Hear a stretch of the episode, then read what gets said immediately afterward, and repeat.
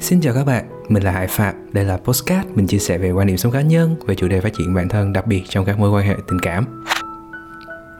Cách đây nửa tháng đến một tháng, câu chuyện thưởng Tết là chủ đề sôi nổi ở nhiều công ty. Nhưng thời điểm này, đa phần các công ty đã công bố các khoản lương thưởng cuối năm cho người lao động. Mỗi người sẽ có những cảm xúc khác nhau khi biết con số của mình. Nếu bạn cảm thấy hạnh phúc vì nhận được khoản hưởng xứng đáng thì mình xin chúc mừng các bạn. Nhưng nếu các bạn đang rơi vào trường hợp ngược lại, tức là bạn nhận thấy khoản thưởng này hơi thấp hoặc có chút gì đó chưa công bằng, thậm chí trường hợp của bạn là không có thưởng Tết, thì mình nghĩ chủ đề hôm nay sẽ phù hợp với bạn và biết đâu bạn sẽ tìm được giải pháp tốt để cải thiện tình trạng này cho những năm sau. Hãy cùng mình trò chuyện về chủ đề làm thế nào để cải thiện tình trạng lương thưởng cuối năm.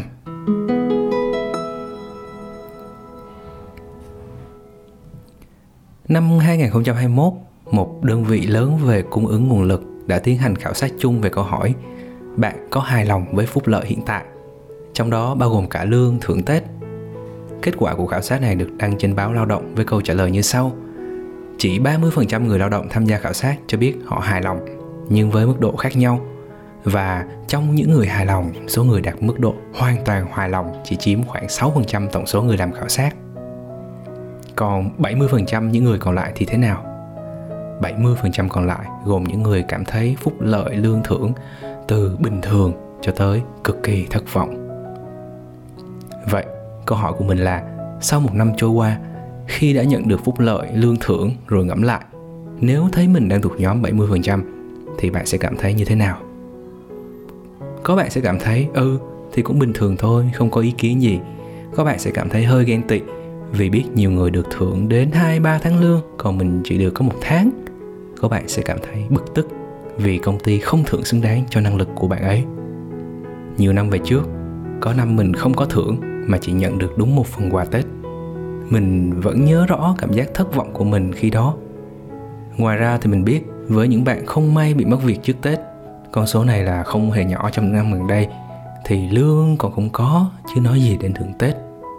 Cảm giác của các bạn ấy mình nghĩ khó có từ nào diễn tả được. Đó là những cảm xúc lẫn lộn của nhóm bảy mươi phần trăm những người chưa được hài lòng về phúc lợi và lương thưởng.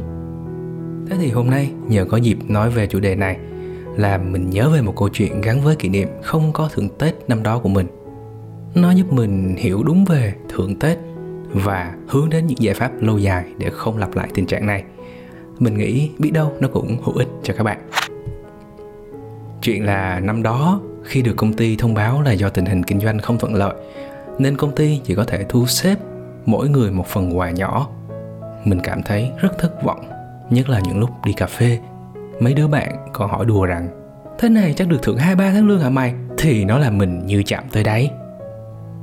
Ở trong công ty mình lúc đó, mọi người còn đồn nhau rằng, có thiệt là do tình hình kinh doanh không thuận lợi không? Hay công ty cố tình cắt thưởng của mọi người? Rồi có đồng nghiệp bức xúc phản ánh với người quản lý trực tiếp. Nào là Tết rất nhiều khoản phải chi, nào là vé tàu xe để về quê các kiểu, rồi nào là so sánh với chế độ của các công ty khác. Cuối cùng, bên nhân sự đã giải thích chung với toàn bộ nhân viên rằng công ty hoàn toàn hiểu được sự khó khăn của mọi người, nhưng thưởng Tết không có trong quy định của luật lao động và tùy thuộc vào tình hình kinh doanh chung. Nhờ mọi người xem lại và thông cảm với tình trạng hiện tại. Mình xác nhận là mình hoàn toàn ý thức thưởng Tết không phải là điều bắt buộc. Nhưng mà lúc đó không hiểu sao mình vẫn cảm thấy rất là ấm ức. Và từ sự ấm ức này mà nó thúc đẩy mình phải đi tìm giải pháp gì đó để có thưởng. Ban đầu mình chỉ tụm ba tụm năm với một số đồng nghiệp để than thở với nhau. Đứa thì bảo Tết này chắc phải vay đỡ ai đó một khoản để lo liệu. Đứa thì bảo qua Tết nhất định sẽ tìm chỗ làm việc khác. Trong những lần như vậy, đúng là mình thấy tâm trạng có khá hơn, nhưng giải pháp có thưởng ngay thì lại chưa xuất hiện. Lúc về đến nhà, tự nhiên ngồi ngẫm lại thì mình mới tự hỏi là chả lẽ Tết này mình không có lương thưởng gì hết sao? Thế là nghĩ một hồi mình lại tự nhủ Chắc chắn, chắc chắn phải có một cách gì đó. Bỗng, một ý tưởng kinh doanh thời vụ lóe lên. Nếu mình có một mặt bằng nhỏ để bán đồ lưu niệm trong dịp Tết thì thu nhập cũng tương đương một tháng lương chứ không ít. Hồi sinh viên, mình từng làm thêm bằng cách bán những mặt hàng này nên cũng có chút kinh nghiệm. Vậy là mình bắt đầu thực thi giải pháp của mình. Đầu tiên là mình liên hệ lại những mối cũ để lấy giá. Tiếp theo là bước quan trọng, đó là mình cần có một mặt bằng thời vụ. Ngày hôm sau, mình đi ra khu Nguyễn Huệ, nơi mà mỗi dịp Tết đến sẽ được trang trí thành đường hoa lộng lẫy ở thành phố Hồ Chí Minh để tìm. Cảm giác bước trên phố hôm ấy sao mà khác lạ đến thế. Mới vài tháng trước, mình còn là một vị khách ngồi uống nước ngắm cảnh ở đây. Rồi thì có năm mình đi dạo ở đây và nghĩ sẽ sử dụng tiền thưởng Tết để sắm cái gì ấy. Thế mà hôm nay, cũng trên con đường này, mình lại đang kiếm những đồng tiền Tết của năm nay. Và sau đây là điều khiến mình bất ngờ khi đi tìm mặt bằng. Mình đã ghé vào gần như tất cả các cửa hàng mà mình nghĩ họ sẽ tạm đóng cửa trong dịp Tết ở khu này để hỏi thuê lại. Nhiều người lắc đầu vì không có nhu cầu cho thuê thời vụ. Tiền không bao nhiêu mà lại phát sinh thêm việc. Một số người khác thì chia sẻ với mình rằng mặt bằng họ đã cho người khác thuê trong Tết và cả hai đã ký với nhau từ vài tháng trước. Tới một quầy hàng nhỏ, chú quản lý nói với mình rằng mặt bằng thời vụ chú có cho thuê lại, nhưng vài năm nay chú cho một anh thuê cố định để bán nước giải khát trong Tết. Tết đã cận ngày hơn, nhưng những hôm sau mình cũng không tài nào xoay được cái mặt bằng. Có phép màu nào đó cho mình không? Câu trả lời là không, và kế hoạch của mình đã bị phá sản. Đang lúc nghĩ vu vơ về kế hoạch B thì mình chợt nhận ra hai bài học quan trọng từ khoảnh khắc này. Bài học số một, đó là mình đã quá trông chờ vào lương thưởng cuối năm mà không có một kế hoạch tài chính lâu dài. Mình hiểu rằng nếu mình có những nguồn thu nhập thêm, mình sẽ không phải canh cánh lo về tiền bạc mà sẽ thoải mái sum họp bên gia đình dịp Tết. Và mình cũng nhận thấy trong câu chuyện của mình, việc tìm mặt bằng sớm để kinh doanh và có thêm thu nhập chỉ là một cách thức. Như vậy, tùy hoàn cảnh và năng lực của mỗi người mà chúng ta sẽ có những cách khác nhau. Sau hôm ấy, mình đã suy nghĩ về những nguồn thu nhập khác và lập hẳn kế hoạch dài hạn để thực hiện. Đó là bài học thứ nhất. Bài học số hai mình nhận ra đó là cần phải làm rõ cách tính lương thưởng và có những nỗ lực hợp lý trong công việc.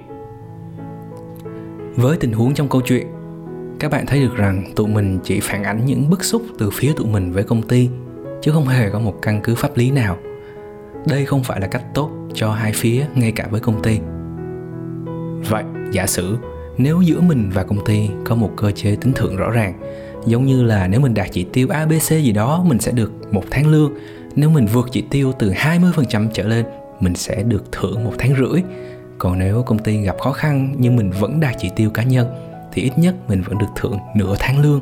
Thì liệu rằng vấn đề của mình có được giải quyết hay không? Mình nghĩ rằng đây là điều khá công bằng cho cả hai phía, và nó sẽ giải quyết được vấn đề của mình. Kết quả là sau Tết, mình ngồi lại với đại diện công ty để làm rõ lương thưởng cho những năm sau. Mình biết với một số ngành nghề tham gia trực tiếp trong lĩnh vực kinh doanh, vận hành, sản xuất như mình đang làm, việc trao đổi cơ chế tính lương thưởng thế này không quá khó.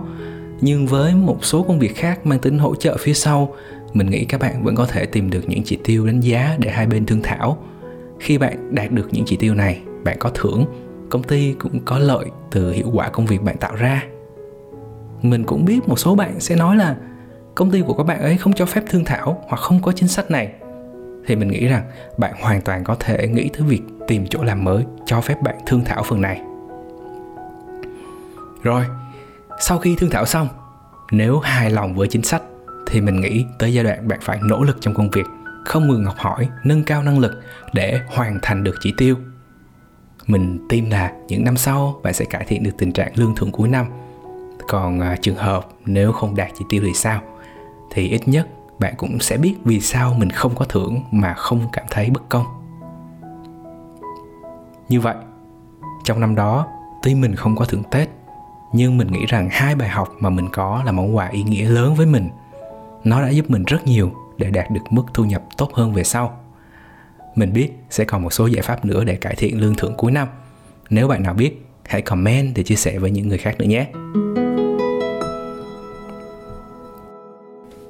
Tên tên tên. Như vậy, mình vừa trình bày hai điều mà mình đã học được trong một năm không có thưởng Tết. Đó là hãy có một kế hoạch tài chính lâu dài, chứ đừng chỉ trông chờ vào lương thưởng cuối năm, và làm rõ cách tính lương thưởng để có những nỗ lực hợp lý trong công việc. Đây là những điều đã giúp mình rất nhiều trong việc cải thiện tình trạng lương thưởng những năm về sau. Nếu bạn chưa hài lòng về thưởng Tết, hãy thử áp dụng như mình. Nếu anh chị nào đang nghe podcast này mà là chủ doanh nghiệp, thì hãy thử làm rõ cơ chế thưởng Tết với người lao động. Nếu các bạn nào đang làm lao động tự do, hãy nỗ lực để mỗi ngày đều là ngày được thưởng Tết. Cuối cùng, nếu các bạn thấy nội dung này hữu ích, thì nhờ các bạn chia sẻ đến với nhiều người hơn nữa nhé. Hãy bấm nút theo dõi kênh để giúp mình có thêm động lực làm những tập tiếp theo. Cảm ơn các bạn đã dành thời gian.